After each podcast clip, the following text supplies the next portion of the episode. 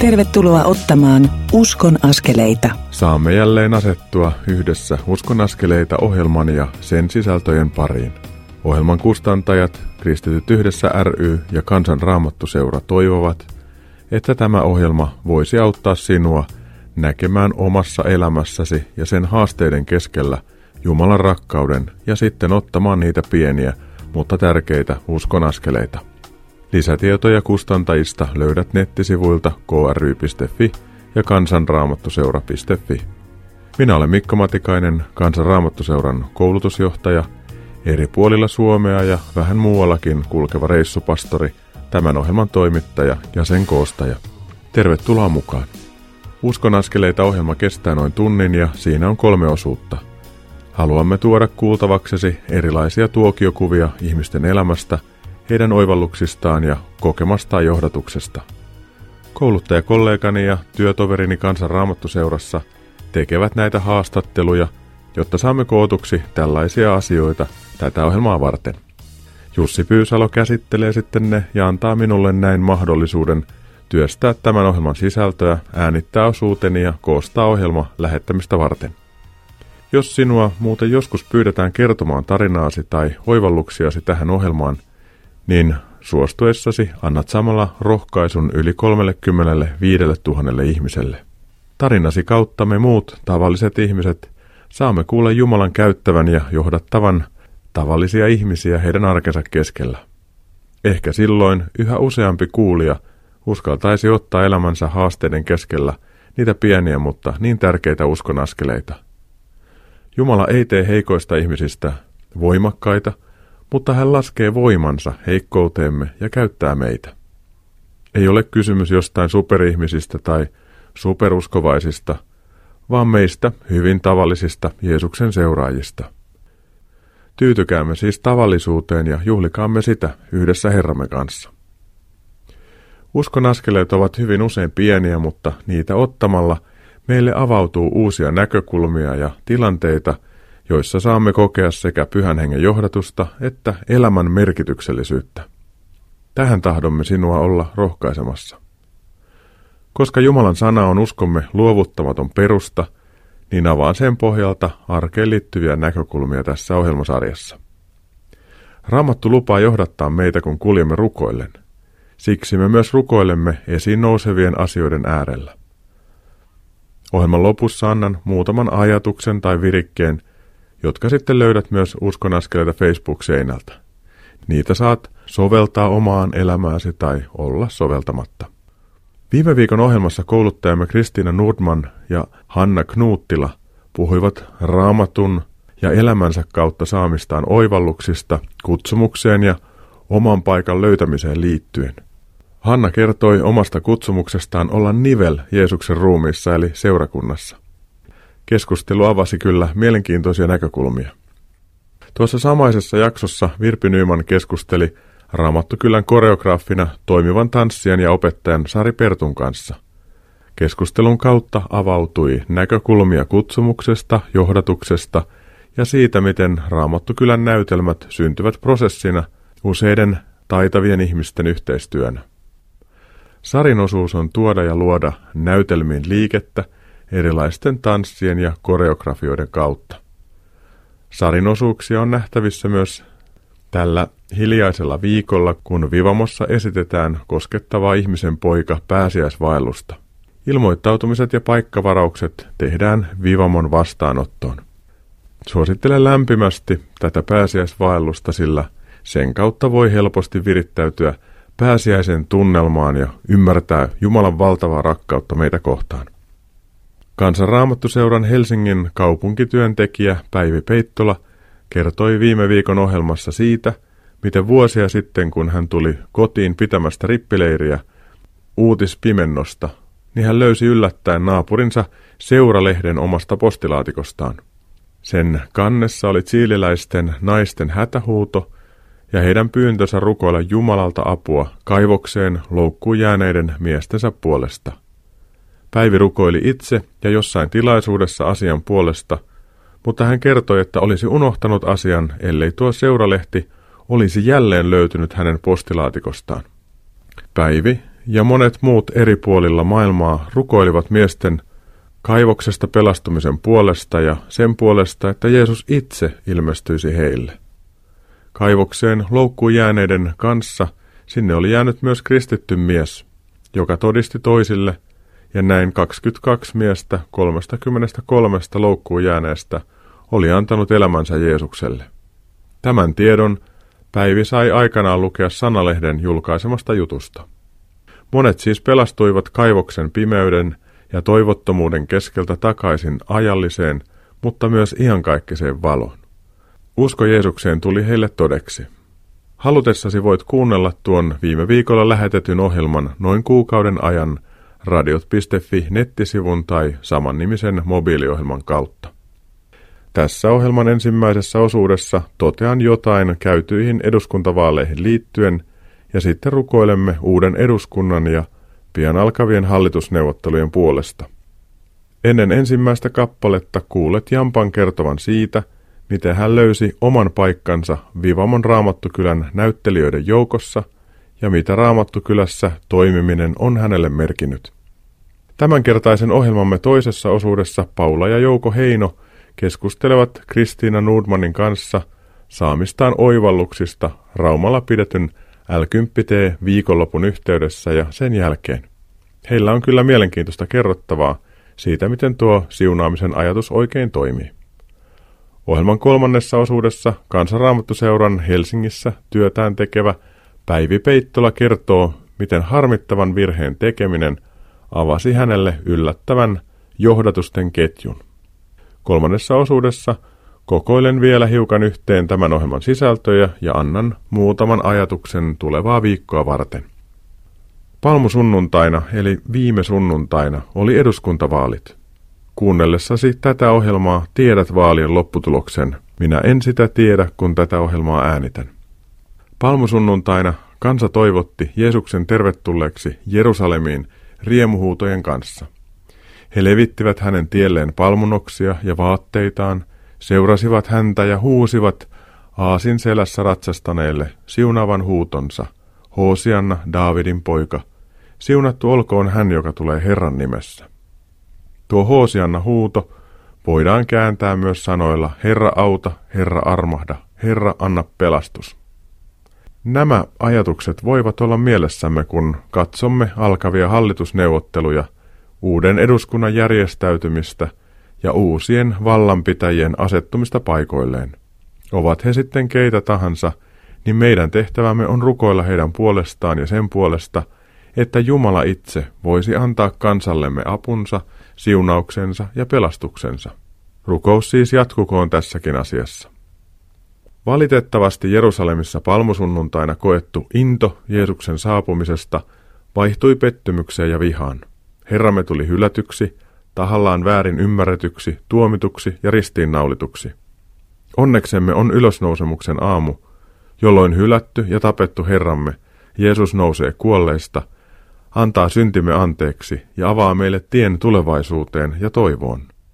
Saamme rukoilla, ettei kansamme hylkäisi hyvän tekijänsä, Herraansa ja vapahtajansa, vaan asettaisi tulevaisuutensa ja toivonsa hänen ja ikuisesti kestävien arvojen varaan. Rukoillaan nyt yhdessä valitun eduskunnan ja uuden hallituksen muodostamisen puolesta. Rakas taivaallinen isämme, kansamme on nyt äänestänyt ja valinnut uudet kansanedustajat. Rukoilemme aivan jokaisen valitun ja valitsematta jääneen puolesta. Kohtaa heidät tämän vaalikauden aikana. Anna heille viisauttasi ja näkökulmaasi silloinkin, kun he eivät hoksaa sitä sinulta pyytää. Johdata pian alkavia hallitusneuvotteluita. Auta muodostamaan maahamme sellainen hallitus, joka kykenisi tekemään oikeita ja oikein ajoitettuja päätöksiä läpi koko vaalikauden. Näet myös Suomen pian alkavan EU-puheenjohtajakauden, joka on täynnä haasteita. Herra, avaa sinä Brexit-umpikujaa, jotta Euroopan vakaus ei olisi uhattuna. Varjele rauha Euroopassa, rajoillamme ja myös sisäisesti tässä maassa. Auta meitä elämään tässä maassa yhdessä, vaikka meillä onkin erilaisia ajatuksia ja käsityksiä. Siunaa kristittyjen keskinäiset suhteet ja auta meitä toimimaan yhdessä. Tätä kaikkea me rukoilemme Jeesuksen nimessä. Aamen. Kaikissa asioissa tarvitaan ihmisiä, jotka laittavat itsensä likoon. Nyt pääset kuulemaan Virpi Nymanin keskustelua Jampan kanssa ja siitä, miten Jamppa tuli aikanaan vedetyksi Vivamon raamattukylään mukaan. Uskon askeleita. Tässä on Virpi Nyyman. Juttelen tässä tällä kertaa Jampan kanssa. Jamppa näyttelee täällä Vivamon raamattu kylässä. Kuinka pitkään olet ollut mukana ja kuinka sä tulit alun perin tähän raamattukylään näyttelijäksi? Onkohan mä lähemmäs kymmenen vuotta ollut ja Markus Halsi, yksi näyttelijä, pyysi mua tänne. Muistatko, mihin näytelmään tulit tai mitä roolia tekemään? Se oli tämä pääsiäisnäytelmä ja puhumatta opetuslapsi. Siitä on helppo aloittaa, kun ei vielä ole mitään vuorosanoja. Näin juuri. No mitäs tota, olen huomannut tässä, että sulla on aika semmoisia vähän niin kuin luonnerooleja ilmeisesti annettu, että sulla on vähän tämmöinen rähinöitsijä ja kansanvillitsijän roolia usein tarjottu, että onko se todella näin, että tämmöisiä rooleja sulle tarjotaan? Luottorosvo. Luottorosvo, joo. Jamppa, mikä näistä sun rooleista, kun sulla on niitä ollut aika monenlaisia vuosien varrella, mm. niin onko niistä rooleista joku ollut sinulle jotenkin erityisen merkityksellinen ja miksi? No en mä tiedä, kaikki niin paneutuu samalla lailla. On ollut Johannes Kasta ja se oli tietysti hieno, mutta sitten on ollut noita Simon ja kaikkea sieltä väliltäkin ollut pienempää ja isompaa roolia. Mutta kaikki, kaikki ne on omalla tavallaan mukavia ja sillä. Ja täällä on hyvin monennäköistä väkeä tässä Raamattukylässä ja hyvin eri seurakunnista porukkaa mukana. Niin miten olet kokenut täällä tämän, tämän yhteyden erityyppisten kristittyjen kanssa? Se on, se on just noin. Ei mitään rajaa, että niin kuin joku vähän juttu, että ne rajat kuin. Että musta on tosi paljon hienoa, että saa olla yhdessä kaikkien uskovien, kristittyjen uskovien kanssa. Ja kaikilla on se sama yhteinen näky, että me halutaan kertoa täällä Jeesuksesta. Niinpä. Jamppa, kiitos siitä, että olit mukana tässä haastattelussa. Kiitos sulle ja kaikille kuuntelijoille. Uskon askeleita. Kiitos Virpi ja Jamppa tästä. Minua hieman nauratti Jampan toteamus siitä, että hän on raamattu kyllä luottorosvo. Joku saattoi tunnistaa Jampan äänen aiemmista uskon askeleita ohjelmista. Hän on kertonut siitä, miten Jeesus vapautti hänet alkoholista ja teki vapaaksi. Myöhemmin Jeesus pelasti myös hänen isänsä ja äitinsä. Rikkoutuneista tuli ehyempiä, hukassa olleista löydettyjä. Nyt tuo löydetty mies Jamppa julistaa evankeliumia näytelmien kautta. Hänet voi nähdä jälleen tällä hiljaisella viikolla Vivamossa – Lohjanjärven maisemissa esittämässä rooliaan ihmisen poika pääsiäisnäytelmässä. Kuuntelemme nyt Matti Hollin laulamana kappaleen Golkatan veressä voima on. Nyt kuultavan kappaleen jälkeen pääset kuuntelemaan ohjelmamme toista osuutta. Pysy siis kanavalla.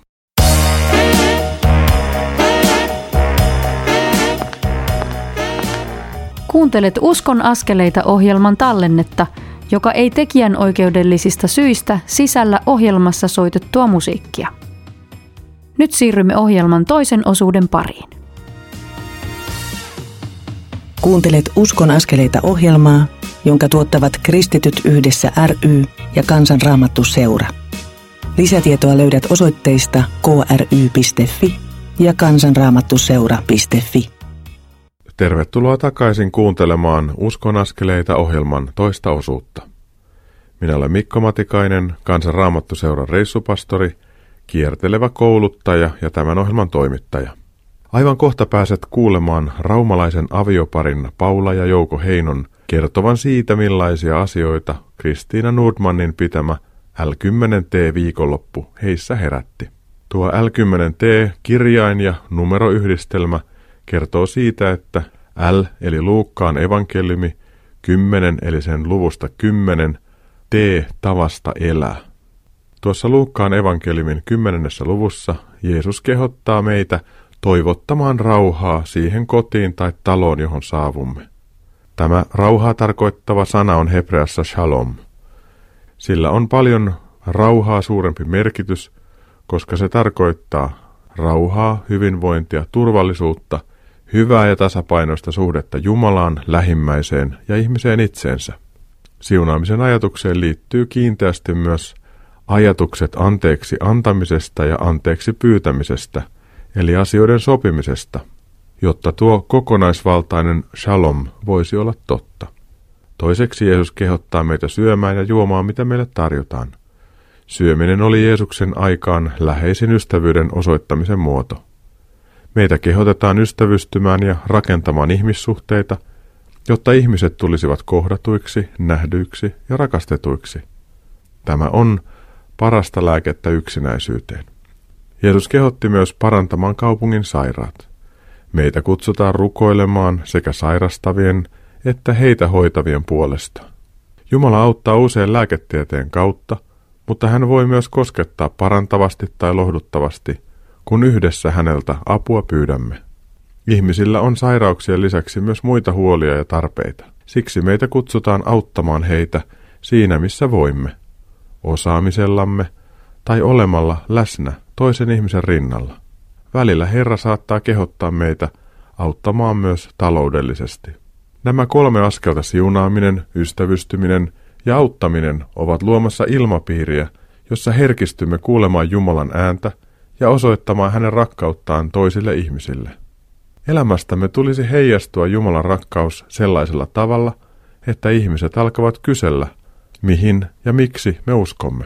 Silloin pääsemme kertomaan Jeesuksesta ja siitä hyvästä, mitä hän on meidän elämässämme tehnyt. Paula ja Jouko Heino olivat Raumalla Kristiina Nordmanin johdattamana L10T-askelten äärellä. Tuo viikonlopun aikana Kristiina kävi Heinojen kanssa myös nyt kuulemamme keskustelun. Uskon askeleita. Olen kansanraamattuseuran kouluttaja Kristiina Nordman ja toivotan tervetulleeksi tähän haastatteluhetkeen raumalaisen avioparin Paula ja Jouko Heinon. Kiitos. Kiitos. Te olitte mukana Luukas 10 viikonlopussa täällä Raumalla. Minkälaisia ajatuksia teille päällimmäisenä jäi siitä mieleen? Hyvin positiiviset ajatukset siinä jäi joka tavalla, että koulutustapahtuma oli, se oli aivan mahtava. Varsinkin se siunaaminen ja rukous, mitä siinä tuotiin niin esille, niin se on tehnyt suuren vaikutuksen. Aika moni muukin kokee sen ensimmäisen askeleen juuri sellaisena, että se avaa jotenkin omassa elämässäkin semmoisia vähän uusia näkökulmia. Entä sulla Paula? No aika paljon samanlaisia ajatuksia, mitä joukollakin oli, mutta että mua kosketti hyvin paljon sinun kouluttajana, sun olemuksesi ja sun tapas esittää asiat antaa niin kuin semmoisen käytännön rakkauden loistaa ja sitten se, että huomas jollakin tavalla niin, että kun rukouksella kuljetaan, niin miten voi Kristus ilmetä meistä, niin jotenkin se kosketti niin valtavasti, että, että sen Kristuksen tuoksun sai sinusta, sinusta kokea sen viikonloppuaikana ja se vaikutti tosi paljon, että jos jotakin itselle sais, niin sitä mä rukoilen myös itselleni, että Kristus voisi loistaa nyt menee jo haastattelijakin vähän hämilleen, mutta, mutta kyllä siis rukouksella on, on iso merkitys. Kun me valmistellaan rukouksella ja otetaan vastaan rukouksella, niin Jumala tekee ihmeitä ja pyhä henki pääsee vaikuttamaan meissä ja meidän kautta. Mutta mitä sitten teidän omaan elämään? Onko jäänyt jotain konkreettista? Ainahan sitä kouluttajana toivoo, että se ei olisi vain mappi kirjahyllyyn, vaan jotain jäisi elämään myöskin käytäntöön. Haluatteko siitä jotain kertoa?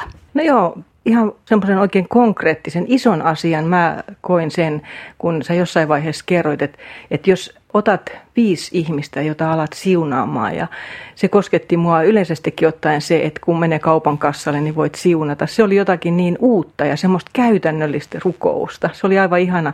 Ja mä päätin lähteä kokeilemaan sitä viisi ihmistä. Ja mulle tämmöisen ihan tavallisen ihmisen, niin löytyy aika helpostikin viisi erittäinkin haastavaa ihmistä. Ja se oli mulle semmoinen asia, että mä koin, että nyt mä otan ne viisi haastavinta ihmistä, joka mun elämässä on. Ja aloin siunaamaan ihan, ensin oli tosi vaikeet, koska asiat, mitä ihmisten välillä on, niin ne saattaa olla ihan semmoisia selkeitä, miksi se ihminen on haastava. Tai sitten se koskettaa johonkin mun omaan haavaani niin, että mä koen sen haastavaksi sen ihmisen, niin mä aloin näitä viit ihmistä siunaamaan ja tosiaankin oli ensin aika vaikeatakin niin, että miten mä nyt sitten siunaan heitä, kun negatiiviset tunteet ja, ja kokemukset ja vanhat muistot nousee niin voimakkaasti, niin mä päätin, että mä alan Herran siunauksella. Mä jatkoin, jatkoin ja jatkoin ja luin Herran siunauksen jokaisen päälle. Ja yllätykseksi mä huomasin, se oli ihan käsittämätöntä, miten mä aloin yhtäkkiä niin huomaamaan niin, että ne ihmiset lähesty mua, mä lähestyn heitä, heidän kanssa oli äärettömän. Yksikin oikein haastava ihminen, niin meillä työyhteisössä tällä hetkellä niin on semmoinen tilanne, että me tehdään tosi paljon läheistä yhteistyötä. Ja mä koin niin voimakkaasti, että rukous on ihmeellinen ja omalta kohdalta niin mä voin sanoa, että jos sen sydämen kovuuden Jumala tällä muuttaa – niin se on aivan valtava murtuminen, mitä on tapahtunut. Että et se siunaamisella on päässyt ihmisiin lähelle ja heidän suhtautumisessa. Ilmeisesti minua on muuttunut ja ennen kaikkea mun suhtautuminen heihin. Että mä siunaan enkä kiroa. Tämä oli mulle iso juttu. Ja siihen ensimmäiseen askeleen liittyy se ajatus anteeksi antamisesta. Ja just ne haastavat ihmiset on meille itse kullekin vaikeita. Mm. Että miten mä pääsen yli niiden negatiivisten asenteiden ja ajatusten. Mutta kiitos, että kerroit tämän esimerkin rohkaisuksi kaikille meille ja kuulijoille, että miten rukous muuttaa ensin meitä ja sitten ilmapiiriä ja toisiakin ihmisiä. Miten sulla Jouko, onko jotain sellaista konkreettista omaan elämään jäänyt?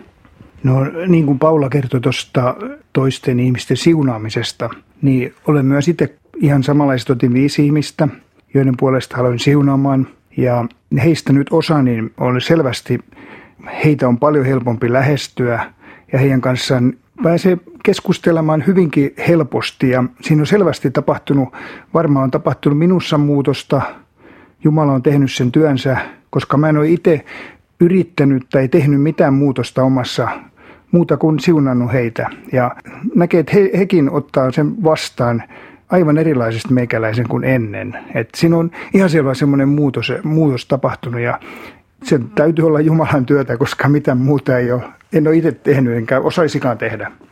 Olisiko jotain muita esimerkkejä vielä, mitä se viikonloppu poiki teillä sitten, että tämä siunaaminen toki ja ihmisten puolesta rukoileminen. Ja sanoit myös, että, että kaupassa ja tuolla, missä liikutkin, niin mitä siitä Paula haluaisit sanoa, että onko se niin kuin enemmän jotenkin saanut tilaa sussa tämmöinen rukouskävely tai rukoilen kulkeminen? Joo, se on ihan totta. Se on vapauttanut jollakin tavalla semmoiseen, että, että niitä ennen ajattelin niin, että kertoa sit Jeesuksesta, niin, niin se on ollut semmoinen joku, että siihen on ryhtynyt. Ja nyt se, kun on alkanut siunaamaan ja kulkemaan sillä siunaamisessa, niin ne tilanteet on niin syntynyt. On ollut helppo tai luonnollinen tilanne ja hetki ottaa asia esille ja puhua Jeesuksesta ja siitä, miten Jeesus voi auttaa ja miten hän tulee lähelle ja miten hän lohduttaa. Et siinä on selkeä muutos mun kohdalla ollut, että et tota, se on tullut niin luonnollisena elämään sen jälkeen, kun alkanut siunaamaan. Niin, että sulle on tullut näitä konkreettisia kohtaamisia tilanteita, jolloin sä oot saanut sitten Jeesuksenkin ottaa puheeksi. Kyllä, joo. Ihan yllättävissä tilanteissa. Sillä ei, ei, niin kuin, ei ole mitään odotustakaan, vaan yhtäkkiä asiat vaan kääntyy niin. Ja sitten on niin kuin, hyvä puhua ja hyvä vastaanotto. Että se on aina niin kuin valmistettu se keskustelu etukäteen. Mä ajattelen, että yksi tämä Luukas Kympin tavoitekin on se, että me voitaisiin rohkaistua kristittyinä ja että meille voisi tulla luonnolliseksi se puhuminen, niin kuin me puhutaan mistä tahansa muista asioista, niin voitaisiin myös hengellisistä asioista ja Jeesuksesta puhua. Miten sä Jouko, ootko huomannut, että rohkeus olisi kasvanut? Kyllä varmaan on, on kasvanut, että tuo, jokunen tilanne varmaan, että on, on sillä ihmisten kanssa uskon asioista tai Jeesuksesta kertonut. Ne on tosiaankin, niin, ne tilanteet on tullut niin luonnostaan, että se ei vaadi mitään yrittämistä eikä sellaista vaan, vaan se on niin kuin sanoit, niin, että se on osa meitä, meidän luonnollista elämäämme. Että me voidaan puhua Jeesuksesta ja kertoa ihmisille, että Jeesus voi auttaa ja, ja sitten voidaan, voidaan tarjota esimerkiksi rukousapua, että rukoillaan yhdessä tai muuta, niin, niin semmoisia tilanteita ja niitä, kyllä niitä päivän, päivien mittaan ja ajan kuluessa, niin kyllä niitä tulee vastaan. Voisitko sä Jouko vielä kertoa sen, kun musta valtava siunaavaa se, mitä tapahtui meidän tyttären tilanteessa ja, ja miten pyhähenki on alkanut Joukon sydämelle puhumaan rukouksia ja niitä rukousaiheita, niin voisitko sä vielä kertoa tästä? No joo, mä, tässä oli sitten nyt hiukan toista viikkoa aikaa, niin tytär vei miehensä tuonne Helsingin Vantaan lentokentälle ja he oli sitten mennessä, mies oli jo huomannut, että siellä oli moottoritiellä ollut auto, hätävilkut päällä ja tytär takaisin tullessani näki sen saman auton ja hän pysähtyi siihen kohdalle ja sitten kun hän sai auton pysäytetyksi, niin sieltä autosta nousi kaksi mustaa miestä ja tuli hänen autoaan kohti ja tytär peljästyi kovasti, kun keskellä yötä siellä sitten kello viisi aamulla siihen aikaan ja ei ollut muuta liikennettä paljon vielä ja hän pelästyi ja lähti sitten panikissa pois siitä, ei hän jäänyt kuuntelemaan, että mitä hänellä herroilla oli hänelle asiaa, vaan hän pelästyi todellakin nuori nainen ja sitten hän siitä pisti meille WhatsApp-viestinä ja mä vastasin sitten hänelle, että sinä aamuna niin mä olin aamulla lähden kotoa pyörällä töihin siinä viiden aikoissa ja just sinä aamuna niin samalla hetkellä, niin mä rukoilin sen koko matkan siinä. Mä en joka kerta rukoile se työmatkalla, mutta silloin sain vahvasti semmoisen rukousaiheen. Ja erikoisesti siunasin omia lapsiani, että kun he on tuolla maantiellä tai autojen kanssa liikkeellä, niin se, että kun he on liikenteessä, niin se tuli sinä aamuna mulle voimakkaasti. Mä muistin sen oikein hyvin, että mä rukoilin heidän puolestaan, että kun he on siellä liikkeellä. Ja sitten kun se kelloaika oli just siinä pikkasen yli viisi, ja aivan sama aikaan kun tytär oli siellä, niin, niin semmoinen koin, että pyhä henki laski mulle sen, sen rukousaiheen, ja mä sain, onneksi kuuntelin Jumalan ääntä ja sain sen rukouksen viedä, ja uskon, että sillä oli vaikutusta hänen tässä tapahtuneessa, että siellä ei päässyt mitään aika tapahtumaan. Näin konkreettista voi olla rukous ja rukouksien kuuleminen ja että meidät voidaan vaikka herättää keskellä yötäkin joskus rukoilemaan jonkun puolesta. Näin Jumala toimii. Rukous on ihmeellinen asia.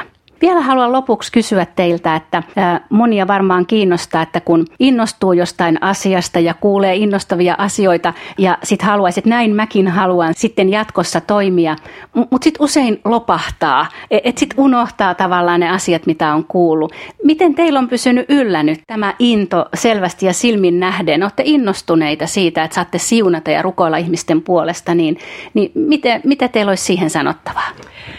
ajattelen niin voimakkaasti, että, että se on oikeastaan se, mitä vaan haluaakin tehdä. Että näkee sen, että, että se on se on lahja jokaiselle. Että Raamattu sanoo, että samasta suusta ei voi nousta kiitos ja kirous. Että jos mä siunaan, niin mä vapaudun kaikesta niin kuin omasta sydämestäkin nousevasta pahasta. Että se on mulle semmoinen ja sitä mä haluan tosiaankin. Ja vielä mä korostan sitä, että se kokemus sinusta oli niin voimakas, että jos rukous ja jos Jumala minussa voi tehdä sitä työtä, mitä koen sinun kauttasi, niin se on mulle semmoinen kannustin, että jos Kristus pääsisi vähänkin loistamaan, niin se olisi mulle aika ihana asia. Ja aivan nämä konkreettiset esimerkit ja tämmöiset pienet tapahtumat, mitä on ja varsinkin Paulakin siellä on hänen kohdallaan voimakkaasti nämä viisi ihmistä on muutos tapahtunut vielä voimakkaammin kuin mun kohdalla, niin ne puhuttelee niin, niin voimakkaasti, että se, se kantaa, koska näkee, että todellakin tämä toimii ja Jumala toimii ja tekee meissä muutosta, niin totta kai sitä haluaa lisää. Lämmin kiitos teille molemmille tästä haastatteluhetkestä.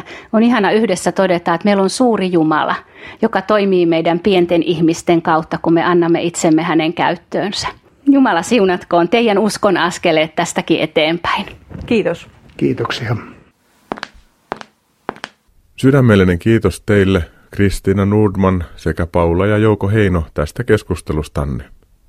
Sitä kuunnellessani tajusin jälleen, kuinka mahtavaa on se, kun ihmiset valitsevat ja pyytävät pyhää henkeä näyttämään l tilaisuuksissa itselleen viisi sellaista ihmistä, joiden puolesta he sitten alkavat päivittäin rukoilla. Kun valmistelemme asioita rukouksella ja kuljemme rukoillen, niin pyhä henki pääsee vaikuttamaan meissä ja toimimaan kauttamme. Samalla herkistymme rukoilemaan, kun on jokin asia, jossa rukoustamme tarvitaan. Siunaamisella ja anteeksi antamisella on vaan niin valtava merkitys. Ensimmäisen Pietarin kirjeen kolmannesta luvusta löytyvät seuraavat sanat. Luen ne nyt vuoden 1938 raamatun käännöksestä. Älkää kostako pahaa pahalla, älkää herjausta herjauksella, vaan päinvastoin siunatkaa, sillä siihen te olette kutsututkin, että siunauksen perisitte. Sillä joka tahtoo rakastaa elämää ja nähdä hyviä päiviä, varjelkoon kielensä pahasta ja huulensa vilppiä puhumasta. Kääntyköön pois pahasta ja tehköön hyvää, etsiköön rauhaa ja pyrkiköön siihen, sillä Herran silmät tarkkaavat vanhurskaita ja hänen korvansa heidän rukouksiaan. Mutta Herran kasvot ovat pahantekijöitä vastaan. Ja kuka on, joka voi teitä vahingoittaa, jos teillä on kiivaus hyvään? Nämä ovat niin hyviä sanoja, että niiden jälkeen meidän on hyvä rukoilla yhdessä. Rakas Jeesus, sinä näet ja tunnet elämämme. Asetu rinnallemme ja opeta meille elämäntapaasi aivan kädestä pitäen. Kiitos Pyhä Henki, että sinä palautat meidän mielimme kaiken, mitä Jeesus on meille opettanut. Herkistä meitä rukoilemaan kanssasi ja näkemään toiset ihmiset Jeesuksen rakkauden läpi. Tee meistä yhteyttä rakentavia, anteeksi antavia ja rukouksessa kulkevia siunaajia. Opeta meitä hillitsemään kielemme ja mielemme sekä elämään saamastamme armosta käsin. Näet ennakkoluulomme ja pelkomme toisia ihmisiä kohtaan. Anna meille tässäkin asiassa apusi, rakkautesi ja hyviä sanoja. Auta meitä tekemään hyvää silloin, kun siihen meitä kutsut. Varille pahoilta ja syyttäviltä sanoilta. Anna meille sinun kiivautesi hyvään. Tätä pyydämme Jeesuksen nimessä. Aamen. Kuuntelemme nyt Jukka Salmisen laulamana kappaleen Yksin en kulje. Tuon kappaleen jälkeen siirrymme kuuntelemaan Uskonaskeleita ohjelman kolmatta osuutta. Siinä kansanraamattuseuran Helsingissä työtä tekevä Päivi Peittola kertoo siitä, miten hänen tekemänsä harmittava virhe avasi yllättävän johdatusten ketjun jossa yksi asia johti aina toiseen, tuottaen yllättäviä kohtaamisia ja siunausta. Pysy siis kanavalla.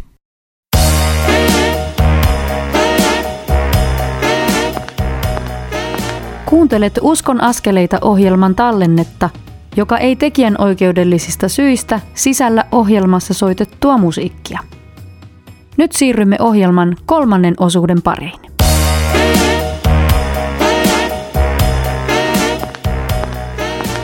Uskon askeleita. Tervetuloa Uskon askeleita ohjelman kolmannen osuuden pariin. Olemme tämänkertaisessa jaksossamme jo kuulleet sangen mielenkiintoisia näkökulmia ja tarinoita. Niiden kautta tämän ohjelman kustantajat, Kristityt yhdessä ry ja Kansanraamattuseura haluavat osaltaan rohkaista sinua ottamaan elämässäsi niitä pieniä, mutta tärkeitä uskonaskeleita. Kustantajiin voit tutustua osoitteista kry.fi ja kansanraamattuseura.fi. Minä olen Mikko Matikainen, kansanraamattuseuran maankiertäjä, reissumies ja tämän ohjelman toimittaja. Mukavaa, että olet kuulolla. Edellisessä osuudessa kuulemamme Paula ja Jouko Heinon haastattelu oli mukavaa kuultavaa. Iloitsen aina, kun kuulen ihmisten havahtuvan siunaamaan hiljaa mielessään toisia ihmisiä ja näkemään heitä – Jeesuksen rakkauden lävitse. Partiokylän viikoittaisissa L10T-kokoontumisissa eräs rouva kysyi, että voiko tässä siunaamisessa käydä niin, että jotenkin herkistyy toisille ihmisille. Sanoin tätä tapahtuvan hyvin monille. Toinen sanoi, että on alkanut kiinnittää enemmän huomiota siihen, mitä muut sanovat. Kolmas kertoi siitä, miten hänen rukouselämänsä on elpynyt. Hän on ystävystynyt uuden naapurinsa kanssa, kysynyt toista kanssaan kirkkoon ja saanut hänet mukaansa. On ollut myös mahdollisuus kertoa oma kolmen minuutin tarina. Kuten Heinot sanoivat, niin siunaamisen seurauksena kaikki ihmiset ja kohtaamiset alkavat tapahtua luonnollisesti ilman pakkoa tai puristamista.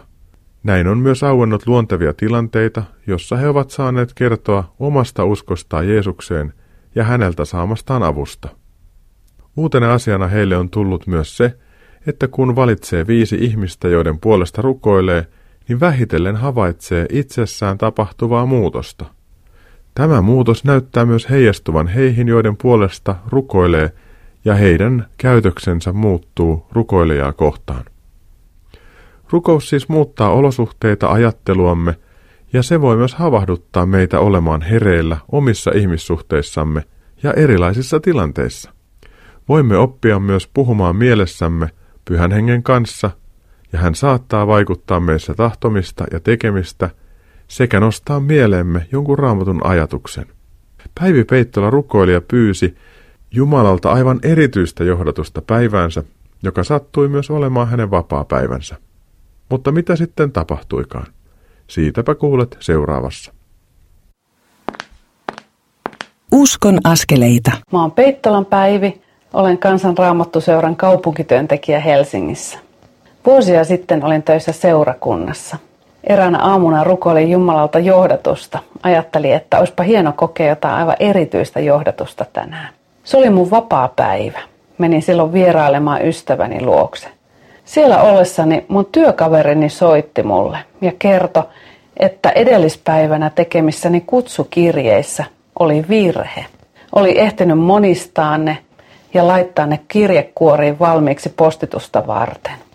Mua harmitti ihan suunnattomasti, koska mä jouduin lähtemään sinne työpaikalle korjaamaan tuon virheen. Ne kirjeet piti saada postiin juuri sinä päivänä. Lähdin ystäväni luota ja huomasin, että naapuritalon parvekkeelta huiskutteli tutun näköinen henkilö. Se oli erään sukulaiseni isäpuoli. Hän oli tullut auttelemaan sukulaistani muutossa. Tämä mun sukulaiseni oli joskus kertonut, että hän on muuttamassa, mutta en muistanut, että se oli juuri tämä päivä. Heillä oli liian vähän muuttoapua ja niinpä isäpuoli huusi minulle, tuu auttamaan meitä tänne. Ajattelin, että no, tässä on vielä pari tuntia aikaa siihen, että se posti lähtee. Ehkäpä mä ehdin vähän aikaa autella. Ja niin mä menin kantelemaan niitä tavaroita sinne autoon. Tällä mun sukulaisellani oli pari jätesäkillistä vaatteita, joista hänen täytyy päästä eroon. Ja hän kysyi, että tarvittaisiko niitä seurakunnassa. Soitin diakonia toimistoon ja he sanoivat, että joo, totta kai tarvitaan, että tuo tänne vaan. Ja niin mä sitten lähdin sieltä kohti kirkkoa kaksi jätesäkkiä mukanani ja vein ne diakonia työlle. Mä ajattelin, että kun mun täytyy kerran tehdä töitä täällä vapaa-päivänä, niin haluan kuitenkin olla ihmisten seurassa ja jutella heidän kanssaan. Menin kahvihuoneeseen postittelemaan. Siellä sattui olemaan meidän nuorisotyöntekijä, jolla oli sellainen harvinaislaatuinen päivä, että hänellä oli ylimääräistä aikaa. Hän sanoi, että hän voi hyvin auttaa sua. Ja niin me yhdessä postiteltiin ne kirjeet, eikä siihen mennyt kovinkaan kauan aikaa. Summa summarum. Jumala johdatti sinä päivänä niin, että sen virheen kautta tai sen virheen tähden mä lähdin ystäväni luota aikaisemmin ja pääsin auttelemaan tätä minun sukulaistani, joka tarvitsi apua. Ja sitä kautta mä sain diakonialle apua, niitä vaatteita. Ja sitten mä sain vielä itsekin apua siihen postitukseen. Näin Jumala toimii. Kiitos Päivi. Tämä Päivi Peittolan kertomus saa minut jälleen kerran ajattelemaan sitä, että miten paljon me pelkäämme turhaan virheiden tekemistä.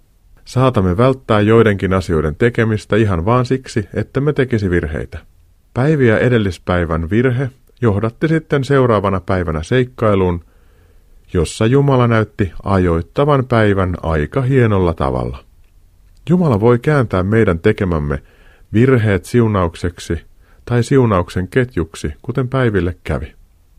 Luukas 10 tapahtumissa puhumme usein siitä, että virheiden tekeminen on osa oppimista. Mitä enemmän sovellamme tai sohellamme Jeesuksen opettamia asioita elämäämme, sitä enemmän hoksaamme aiemmin tekemiämme virheitä tai tekemättä jättämisiä. Kun vastaava tilanne sitten tulee uudestaan eteemme, niin osaammekin toimia siinä ehkä aavistuksen aiempaa paremmalla tavalla.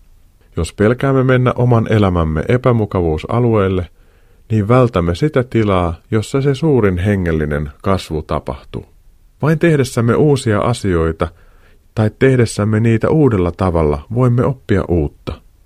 Useimmiten näin tehdessämme teemme ensin virheen tai virheitä, sitten oivallamme ja samalla me opimme. Opimme siis yrityksen ja erehdyksen kautta. Tekemämme virheet, väärät ajoitukset ja vastaavat voivat kuitenkin olla jotain sellaista, mitä Jumala voi käyttää omiin hyviin tarkoitusperiinsä. Jos emme tee mitään tai elämme vain varman päälle, niin elämämme on tylsää eikä Jumalalla ole samanlaista mahdollisuutta yllätellä meitä hyvyydellään.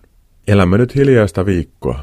Tällä viikolla tapahtuu fariseusten, kirjanoppineiden, ylipapin ja pilatuksen tekemänä isoja virheitä ja väärinymmärryksiä kerta toisensa jälkeen.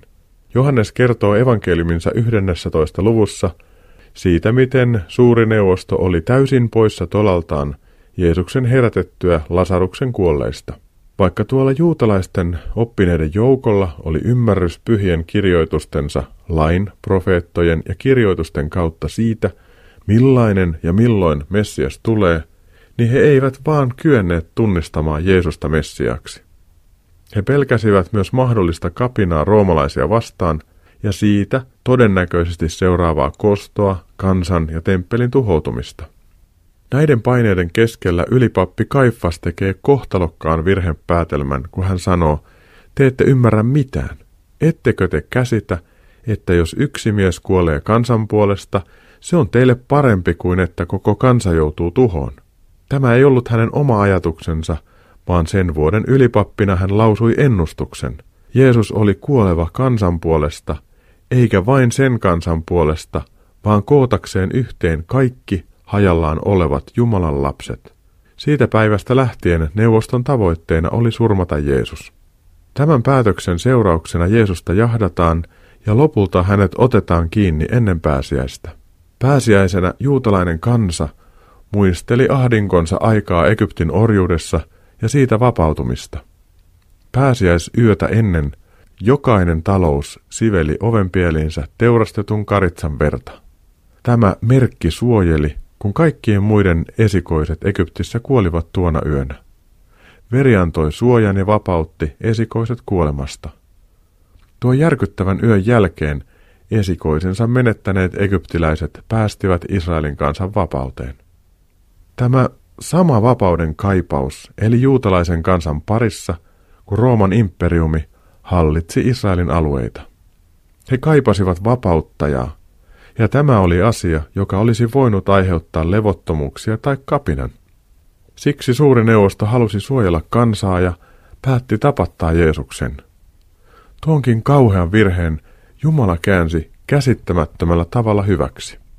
Jeesus kuoli ja tuli lävistetyksi juutalaisen kansan ja kaikkien kansojen pahojen tekojen vuoksi. Hänen verensä vuosi, jotta voimme sen suojiin tulla ja saada syntimme anteeksi. Jeesuksessa poistuvat kansoja erottavat muurit. Paavali kiteytti tämän sanomalla, ettei ole eroa juutalaisen ja kreikkalaisen kesken. Kaikki, jotka huutavat avukseen Herran Jeesuksen nimeä, pelastuvat ja saavat syntinsä anteeksi. Pelastus on tarjolla kaikille ihmisille taustoista riippumatta. Kaikki kansat kuuluvat yhteen. Sovitus Kristuksessa voi johtaa sovintoon kansojen välillä. Jeesus on tällä tavalla rauhan ruhtinas tätä ja sitä tulevaa aikaa varten. Jeesuksen ylösnousemus vahvistaa, että sovitus on jo tapahtunut. Ylösnoussut Herramme antaa lähetyskäskyn, jossa hän selvästi sanoo, että evankelimi kuuluu kaikille kansoille. Niitä tulee kastaa ja opettaa pitämään kaikki, mitä Herramme käskee meidän pitää. Emme jääneet orvoiksi, vaan pyhä henki tuli tähän maailmaan toiseksi puolustajaksi ja johdattajaksi. Rukoillaan nyt yhdessä. Herra Jeesus, kiitämme sinua hyvyydestäsi ja siitä, että sinä tulit tähän maailmaan opettamaan elämäntapaa ja antamaan henkesi meidän puolestamme. Sovitit näin syntimme ja avasit meille tien iloon ja rauhaan kanssasi.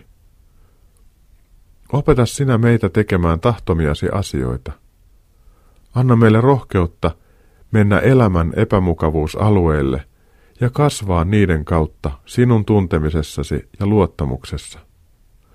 Rohkaise sinä meitä elämään rohkeasti ja pelkäämättä virheitä. Kiitos, että saamme luottaa siihen, että sinä voit kääntää virheemme hyväksi ja käyttää niitä myös tarkoitustasi mukaan. Isämme, kiitämme sinua siitä, että olet meidän puolellamme – ja rinnallamme elämämme haasteiden keskellä. Kiitos, että lähetit pyhän hengen olemaan kanssamme, johdattamaan, palauttamaan mieleemme kaikkea sitä, mitä Jeesus on opettanut, ja myös lohduttamaan ja johdattamaan meitä, kun sitä tarvitsemme. Sinun käsisi, pyhä kolmiyhteinen Jumala, Isä ja Poika ja Pyhä Henki, annamme itsemme, läheisemme ja kansamme elämän. Johdata sinä meitä ja herätä meitä. Tätä pyydämme Jeesuksen nimessä. Aamen. Nyt on tullut aika antaa muutama virike ja ajatus tähän hiljaiseen viikkoon ja pääsiäisen aikaan. Yksi. Rukoillaan uuden eduskunnan ja pian alkavien hallitusneuvottelujen puolesta. Pyydetään Jumalaa antamaan viisautta päättäjillemme sekä halua tehdä yhdessä töitä, riippumatta siitä, mitkä puolueet ovat hallituksessa ja mitkä oppositiossa. 2. Ole pieni hetki hiljaa ja pyydä Jumalaa nostamaan mieleesi viisi ihmistä tai perhettä, jotka eivät vielä tunne Jeesusta tai Jumalan rakkautta elämässään. Tee heistä lista ja ala päivittää rukoilla heidän puolestaan. 3. Pyydä rohkeutta elää ja toimia pelkäämättä liikaa virheitä. Kiitä Jumalaa virheistä, kun niitä hoksaat, sillä niiden kautta opit asioita. Pyydä Jumalaa käyttämään myös tekemiäsi virheitä tahtonsa toteuttamiseksi. 4. Ole pääsiäisen aikana yhteydessä sukulaisiisi tai niihin ihmisiin, joiden tiedät todennäköisesti olevan yksinäisiä juhlapyhien aikaan. Mainitut virikkeet löydät myös Uskonaskeleita Facebook-seinältä. Nyt päättyvän ohjelman voit kuunnella uusintana ensi lauantaina kello 18, sunnuntaina aamuyöllä kello 02 tai radiot.fi sovelluksen kautta sinulle sopivaan aikaan. Uusi Uskon askeleita ohjelma lähetetään jälleen ensi maanantaina eli toisena pääsiäispäivänä kello 21.40. Tähän ohjelman lopuksi soitan hiljaisuuden messun kuoron laulamana kappaleen Riihikirkkohymni. Sen myötä kiitän sinua siitä, että kuuntelit Uskon askeleita ohjelmaa. Toivon samalla sinulle Jumalan siunaamaa hiljaista viikkoa sekä pian saapuvaa sovituksen ja ylösnousemuksen juhlaa. Otetaan myös tänä juhla-aikana niitä pieniä mutta tärkeitä uskonaskeleita omassa elämässämme. Jeesus kanssasi ensi viikkoon. Moi moi!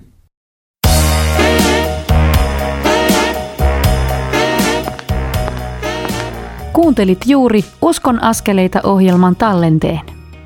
Tekijän oikeudellisista syistä tämä tallenne ei sisällä ohjelman lopuksi soitettua musiikkia. Kiitos, että kuuntelit. Siunattua päivää ja hyviä uskon askeleita.